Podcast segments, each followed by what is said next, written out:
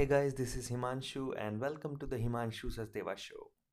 In this show, I share my perspective on stories happening around me, a little bit of life in general, technology, productivity, and traveling. Today's episode is about how creators are mixing paths, different paths, and creating different things, epic things. It's a very blurred line between any two passions or professions. We are living in exciting times when we have liberty of pursuing any passion or going into any stream or doing almost anything. Yes, you heard it right, anything. Even some things which will feel which would feel completely absurd a decade ago are coming to reality.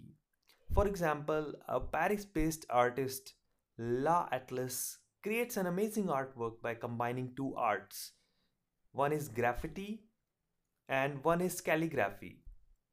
There is one of his artwork which I was looking at uh, on uh, the web, a giant compass which he created for a grand plaza in Paris.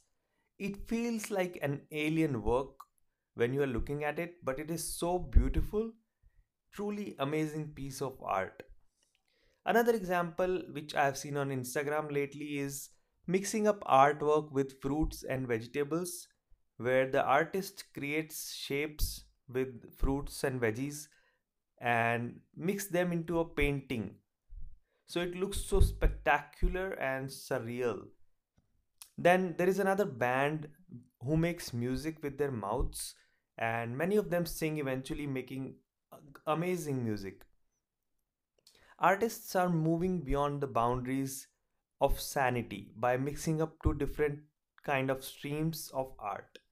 Now, as all the streams are starting to feel saturated on their own, so people are now mixing up things and creating fascinating art and stuff. So I want to leave you with this question. Even if you're not an artist, let's say you are a content creator or an office worker, how would you feel uh, about mixing two different crafts which you know? Wouldn't it be awesome? Uh, let's say you may have learned to skills, different skills at different times. So try to connect the dots and see if you can create an awesome project for yourself to work on. This is the time of blurred lines. That's it for today, guys. Thanks for listening, and I'll talk to you in the next one.